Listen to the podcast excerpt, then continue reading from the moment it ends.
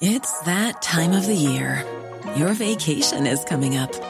You can already hear the beach waves, feel the warm breeze, relax, and think about work. You really, really want it all to work out while you're away. Monday.com gives you and the team that peace of mind.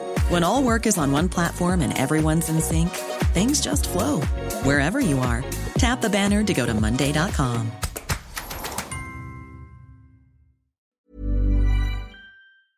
Today's episode is presented by Lloyds Banking Group.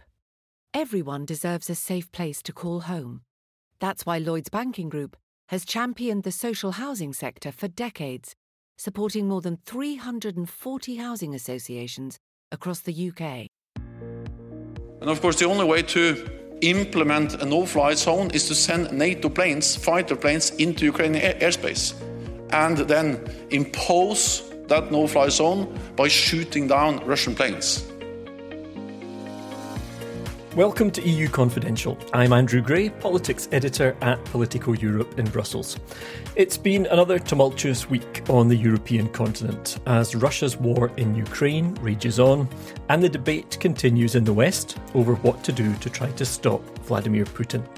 You just heard NATO chief Jens Stoltenberg firmly rejecting calls from Ukraine and elsewhere for NATO to impose a no fly zone over Ukraine. He and others are basically warning you'd end up with a direct confrontation between NATO and Russia, in other words, World War III. There's also debate on other fronts, such as whether the EU could and should join the US and the UK in imposing a ban on Russian oil. And then there's the on again, off again saga of whether Poland will supply Ukraine with MiG fighter jets. As we record, EU leaders are gathering in Versailles, of all places, for a summit that was meant to be about fiscal policy, but is now effectively all about the war. In today's episode, you'll hear directly from two of the leaders who will be at the summit table. The Prime Minister of Bulgaria, Kirill Petkov, tells us what worries his country most about the war and what it will do to support Western measures against Putin and where it's more reluctant. We'll also hear a little from Krišjānis Kariņš, the Prime Minister of Latvia. That's from an interview we recorded a few weeks ago, but which seems very prescient now. But first, let's get to our podcast panel. So it's a warm welcome to Matt Karnitschnig, who joins us this week from the United States, from Arizona. Hi, Matt. Hello there, from the Valley of the Sun. Okay, and hello also to Eva Hartog, who has reported uh, for us uh, for years from Moscow, but is currently in Turkey. Hi, Eva. Hello, good to be here. Great to have you with us again. Um, perhaps let's just start with you. A lot of foreign journalists have obviously left Moscow in, in recent days and weeks, and, and Western news organizations, international news organizations have suspended reporting there.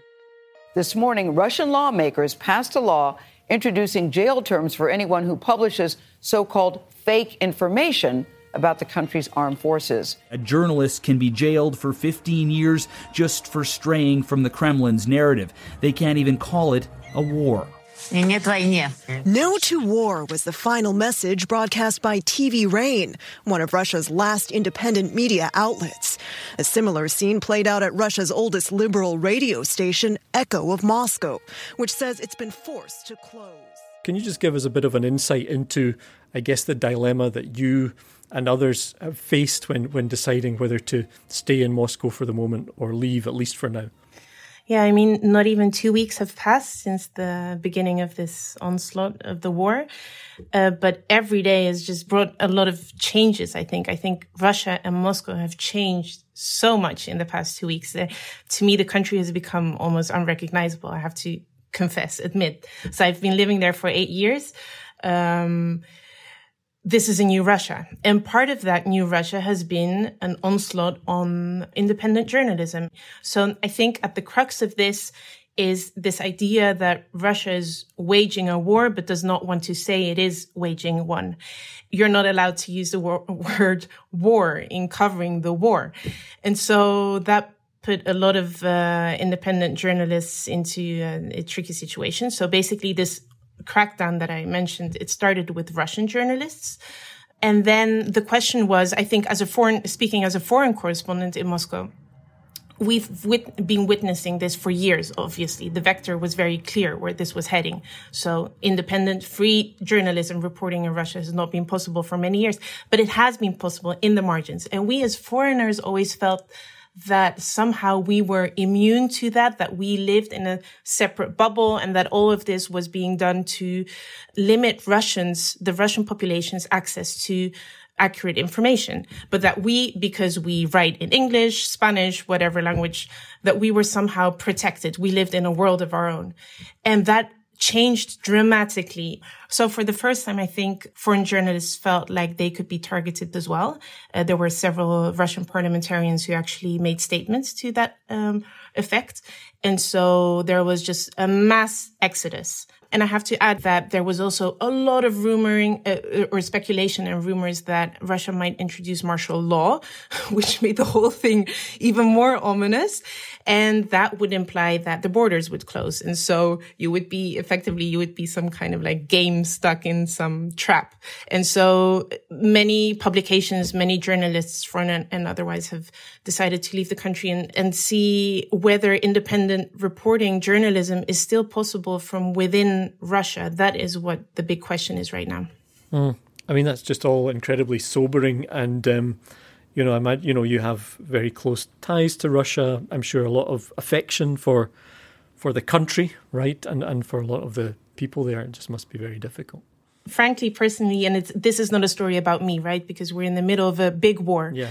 But I have to say it's, it's torture. I mean, I never expected to be leaving Russia in this way within a day, basically. I, ha- I had to pack my bag, my, my life.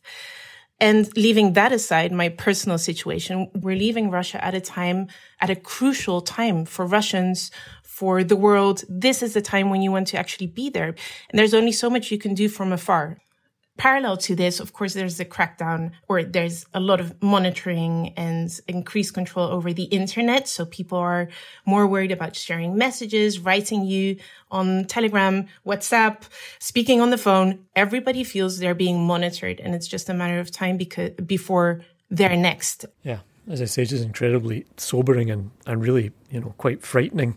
Um, and we'll maybe come back and, and talk a bit more about uh, you know the situation inside Russia in a moment. But Matt, let's switch for a second to the international response.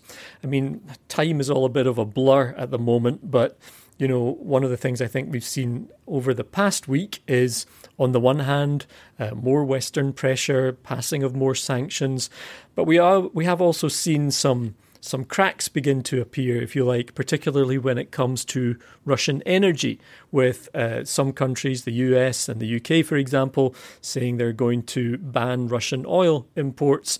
And then within the EU, particularly Germany, basically pushing back against the idea of some kind of Russian energy ban. And Olaf Scholz, the Chancellor, actually coming out in writing in a statement and saying this can't just be done overnight. We can't wean ourselves off Russian energy. Uh, we're going to have to stick with this for now and rely on the other sanctions and measures that we're taking. What do you make of it? Well, I think it's worth looking back a little bit, going, you know, maybe back to the fall, November, December, when all of these discussions really first started in the background. And I remember hearing from people back then saying, well, you know, the current sanctions are really kind of on a scale of one to 10 or sort of about a two, as I think we've said before. Uh, although in Germany at the time, there were people saying, oh no, these are very serious sanctions that we, we already have against Russia. These are the sanctions that were imposed um, after the downing of MH17 back in 2014. And I think at the time, you know, there was a sense that, well, you know, the best we could hope for would be for some sanctions against some of the Russian banks, but not the main Russian banks, just sort of the minor Russian banks. And if you look at the situation now, it really is extraordinary how much has already happened. So I, I think, you know, we really have to say that I, I, think now, you know, a lot of analysts would look at this and say, well, on a scale of one to 10, we're sort of at an eight plus right now.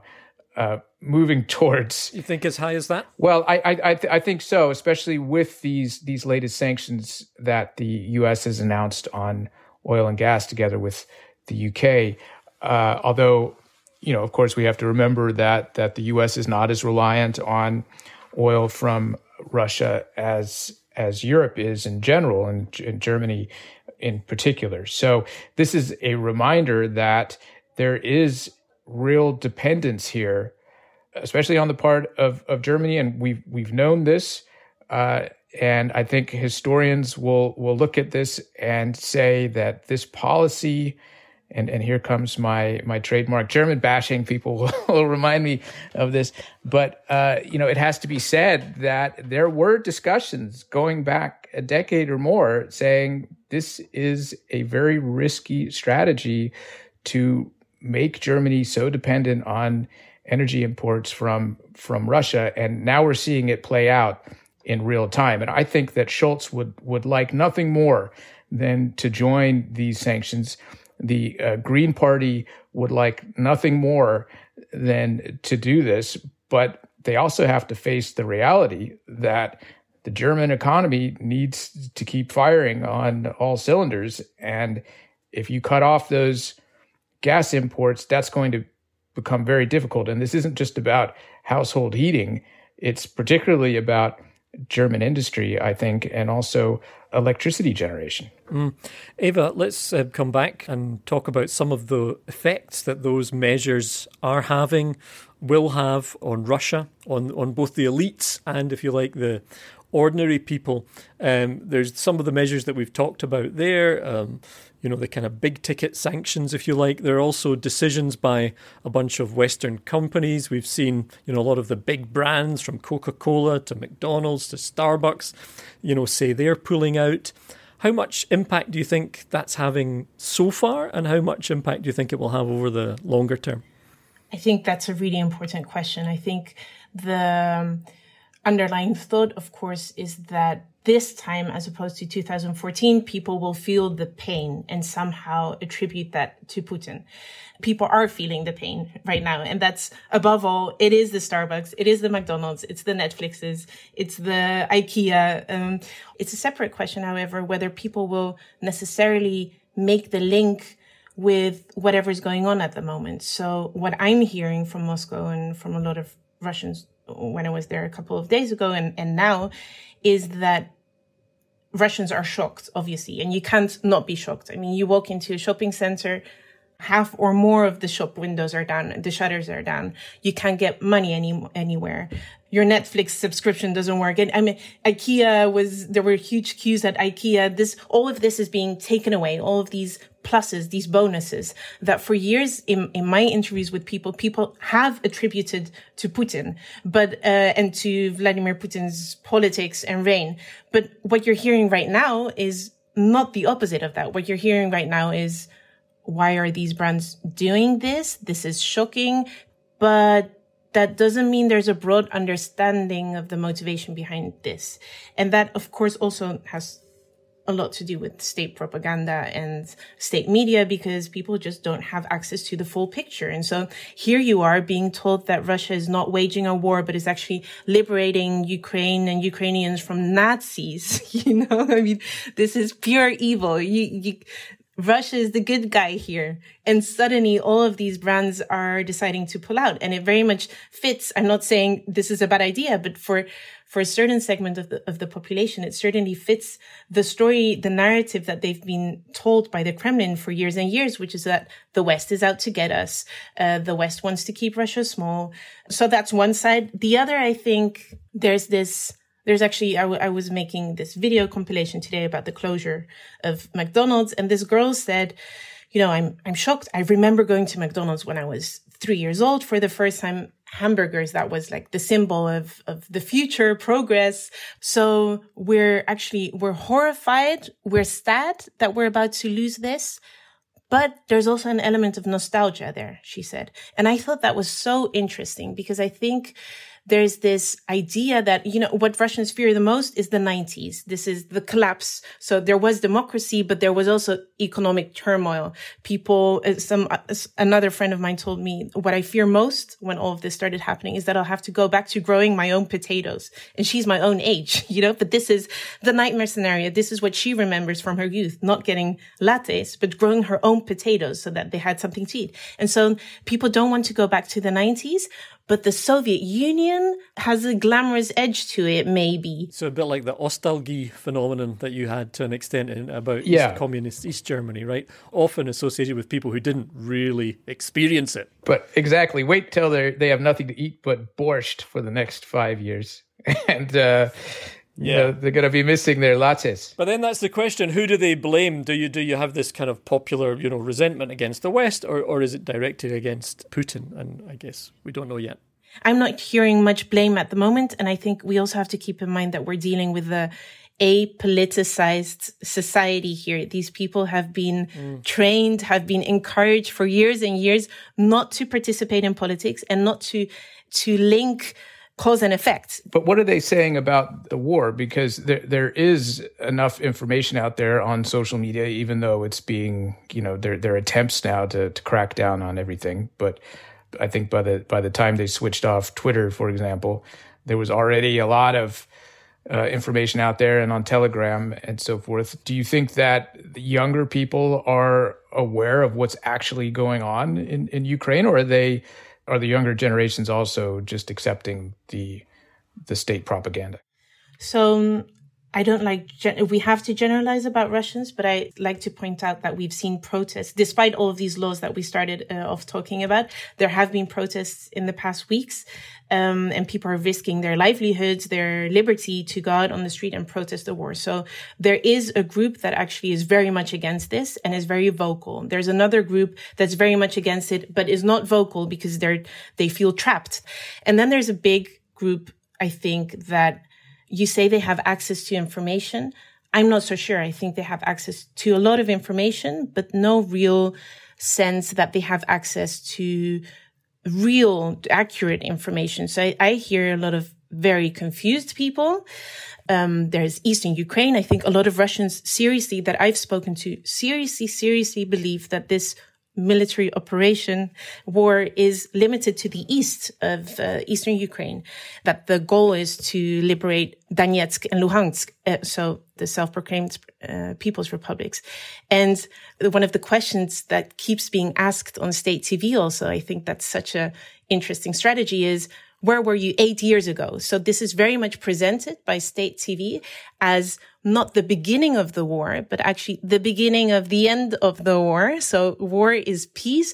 Russia is entering Ukraine to end a war that has been waged against Russian speakers in eastern Ukraine for the past eight years. So since the annexation of Crimea, since the Maidan revolution. And so Russia is the peacekeeper here, the peaceful force. And I think a lot of people actually do buy that. Right. I mean, it's real through the looking glass stuff, obviously, for, for us, but I guess that is the power if you have a kind of central narrative that has been reinforced over years and years and years. If you have little fragments of information or more than that that don't fit with it, it's that kind of cognitive dissonance thing, right? It's somehow your your brain can't cope. I mean, I'm not making excuses here. I just, I guess we're all just trying to understand, right? Yeah, but I mean, Andrew, I think we see something similar in the United States, to be honest, with all of these narratives that are put out there. And in, in the words of, of Steve Bannon, you know, you just flood the zone with shit. Yeah. And if you keep doing that, enough people are going to question Yeah. what is supposed to be the accurate, informed narrative, especially from the mainstream media. And I think in this case, if you substitute the mainstream media for Western media in Russia, and you have all of this propaganda being served up to people every night, uh, even the people who have access to that media probably going to really question it or, or not know what to believe at, at the end of the day, which Yeah, suggests that that these tactics really really do work, unfortunately. Well, Matt, let's talk um, briefly about another aspect of the of the Western response to the war, if you like. This extraordinary on again, off again saga of whether Poland, in particular, is going to give MiG fighter jets to Ukraine. A plan is being discussed to provide U.S. fighter jets to Poland should Poland give up some of its fleet to Ukraine. I mean, in the week or two that we've been covering this, you know, it's gone back and forth. Uh, I think the EU foreign policy chief, Josep Borrell, was the first person or one of the first to raise this idea publicly that the EU would provide fighter jets, which seemed a huge step. We are going to, pro- to provide even fighting jets. the finger was kind of pointed at Poland as other countries. Uh, Slovakia and Bulgaria said this is not something we'll be doing. We're talking uh, with uh, our Polish friends right now about what we might be able to do to backfill uh, their needs if, in fact, they choose to provide these fighter jets to to the Ukrainians. And uh, sort of fast forward through you know various. Um, developments here, and the Polish government, uh, yesterday, as we're recording, we're recording on Wednesday, the Polish government said, We are happy to give these uh, aircraft free of charge to the United States and place them at Ramstein Air Base in Germany. We are ready to give uh, all our, of our fleet uh, of uh, jet fighters uh, to Ramstein, but we are not uh, ready to make any moves on our own. And uh, we would ask for some used US fighter aircrafts to, to backfill them. They didn't actually mention um, Ukraine specifically, but this was obviously taken to mean they would pass them to the US and the US would somehow pass them to Ukraine.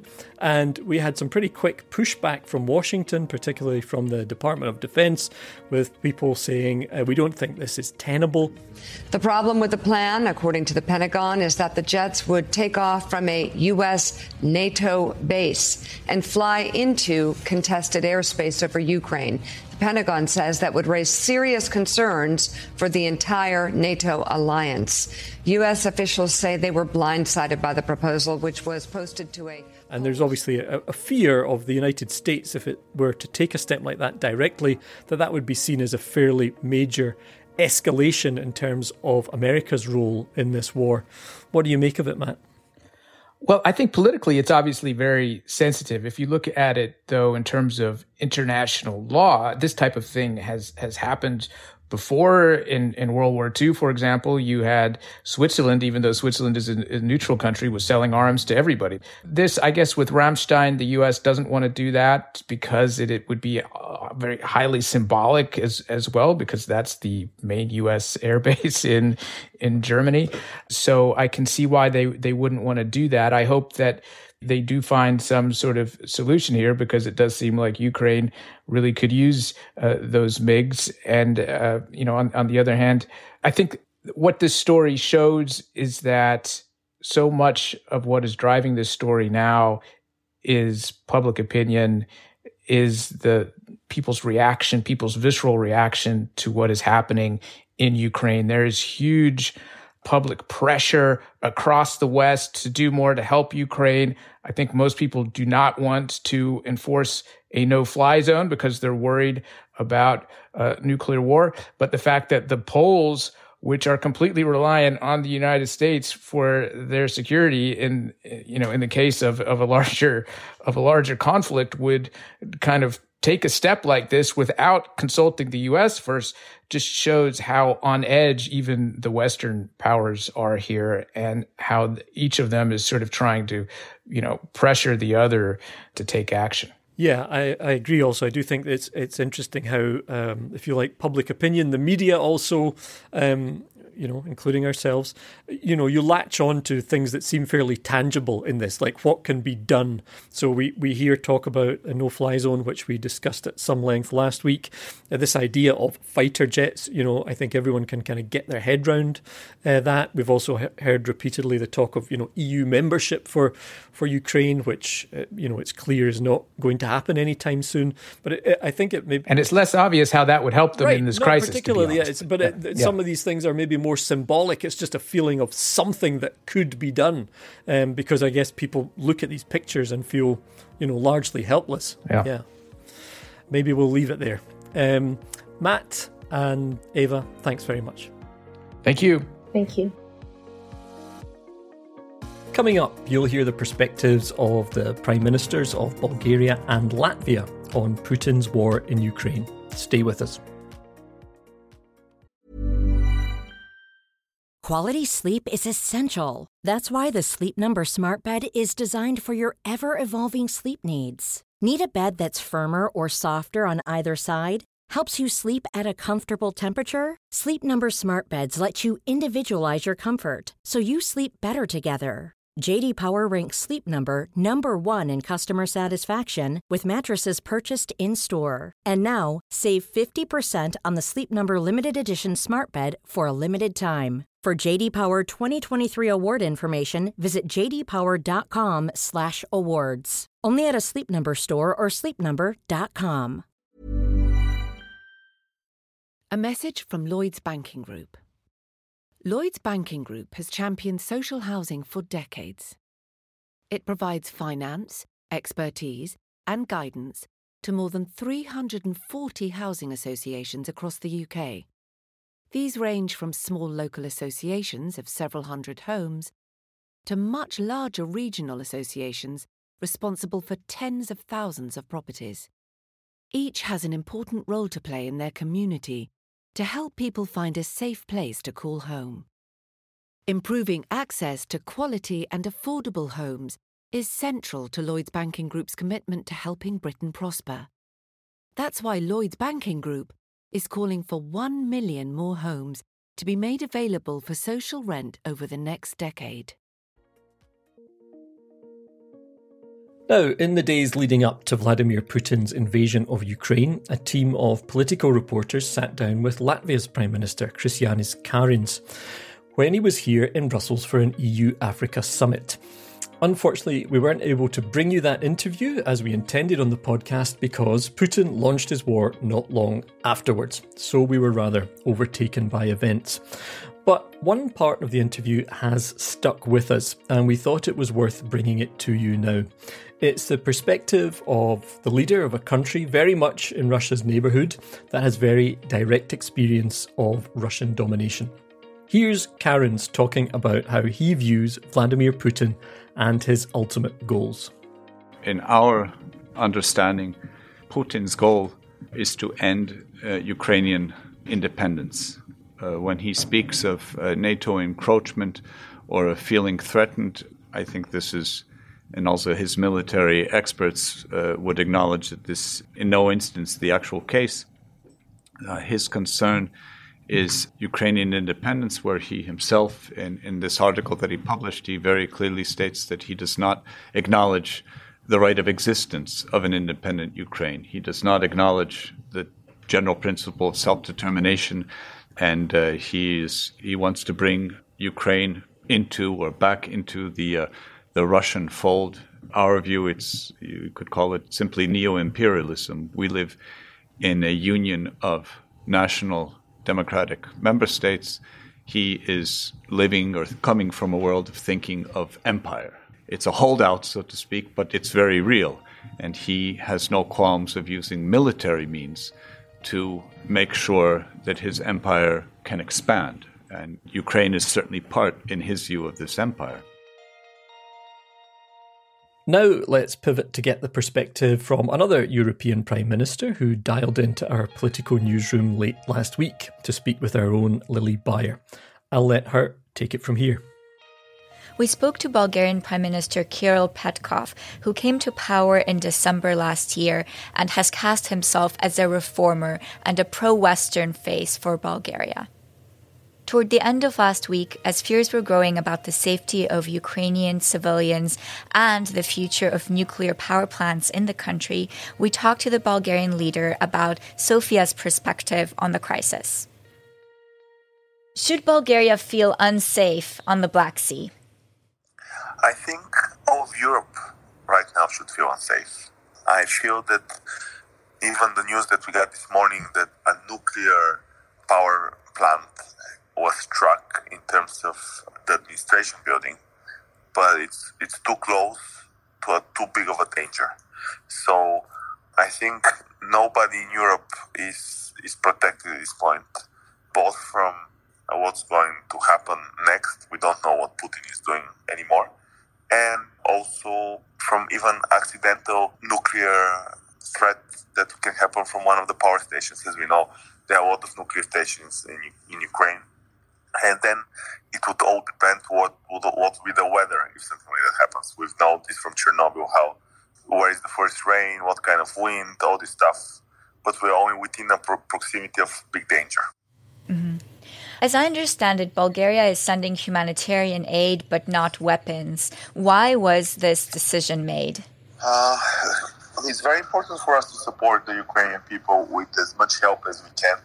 We've organized both the Red Cross and our. We actually, I had even a minister, cabinet minister, decision to release directly stuff from our reserves on the humanitarian aid, both blankets, clothing. So we just want to show a very big support. In terms of direct weapons being sent from Sofia to Ukraine on a bilateral basis, uh, we believe it's.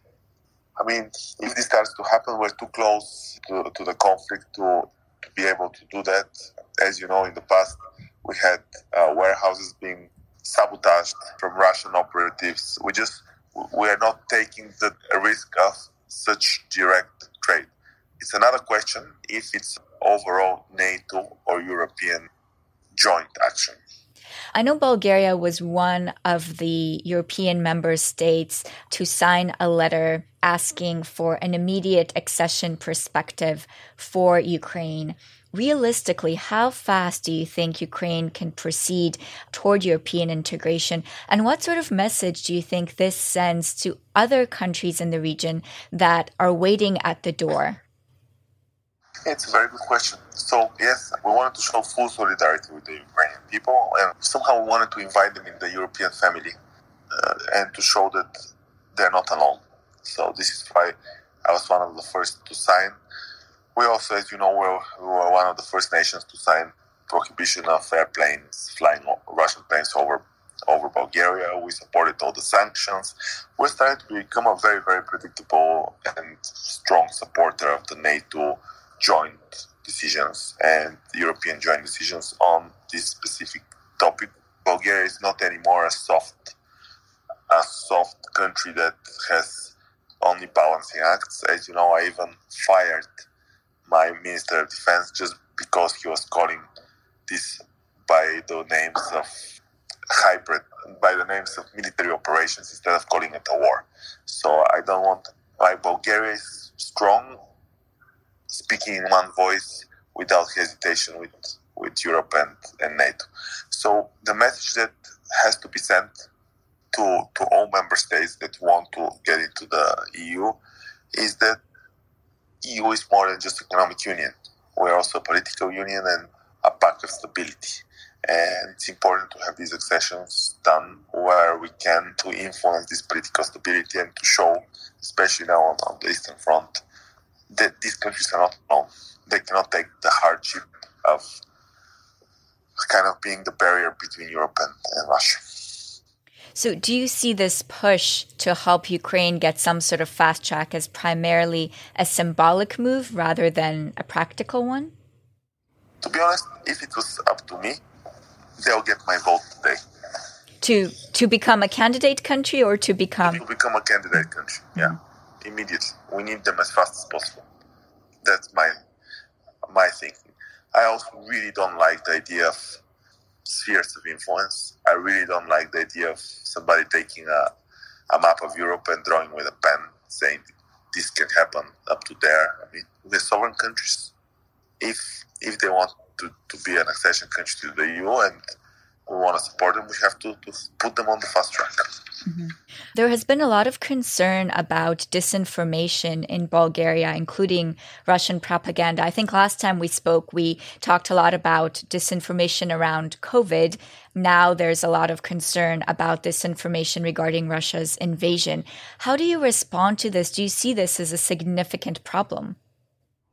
Yeah, it's, it's very a significant problem, and I think it, it's really throughout. We we they have tradition with us and misinformation, so I'm sure they'll they'll engage all the instruments they have.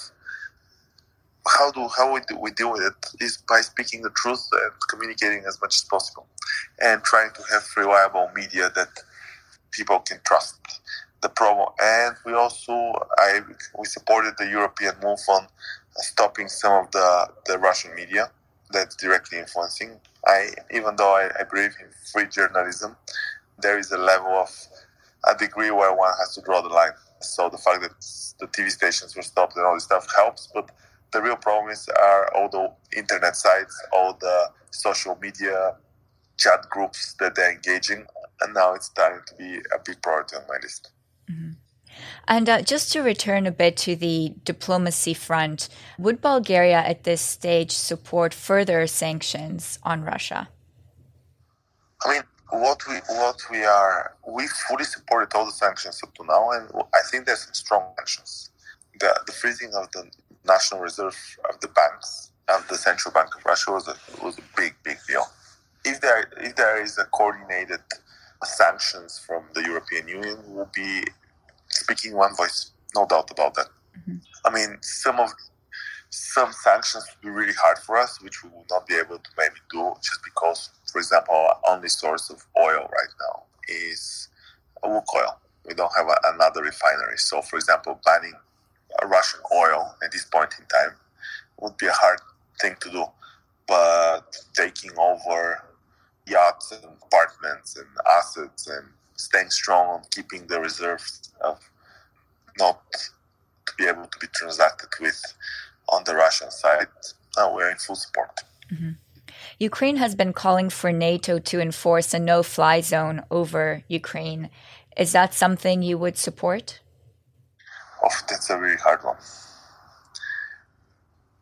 Yeah, this is a hard one. And I'll tell you why. Because my heart says we should not leave Ukraine alone. At this point in time, I don't think I can send Bulgarian planes flying over Ukraine fighting with Russian jets. That's the reality. Mm-hmm. Thank you so much for your time, Prime Minister. I really appreciate it. Thank you. Thanks to Lili for bringing us that conversation and to Jacopo Barigazzi for arranging our conversation with the Latvian Prime Minister. And that's all the time we have on this episode of EU Confidential. Be sure to click follow wherever you're listening right now so you never miss an episode. And while you're at it, you could leave us a review, which will help others find the show. Remember, you can always send us feedback directly by emailing us at podcast at politico.eu. I'm Andrew Gray in Brussels. Thanks this week to Noah Zan and our executive producer, Christina Gonzalez, and thanks to you for listening.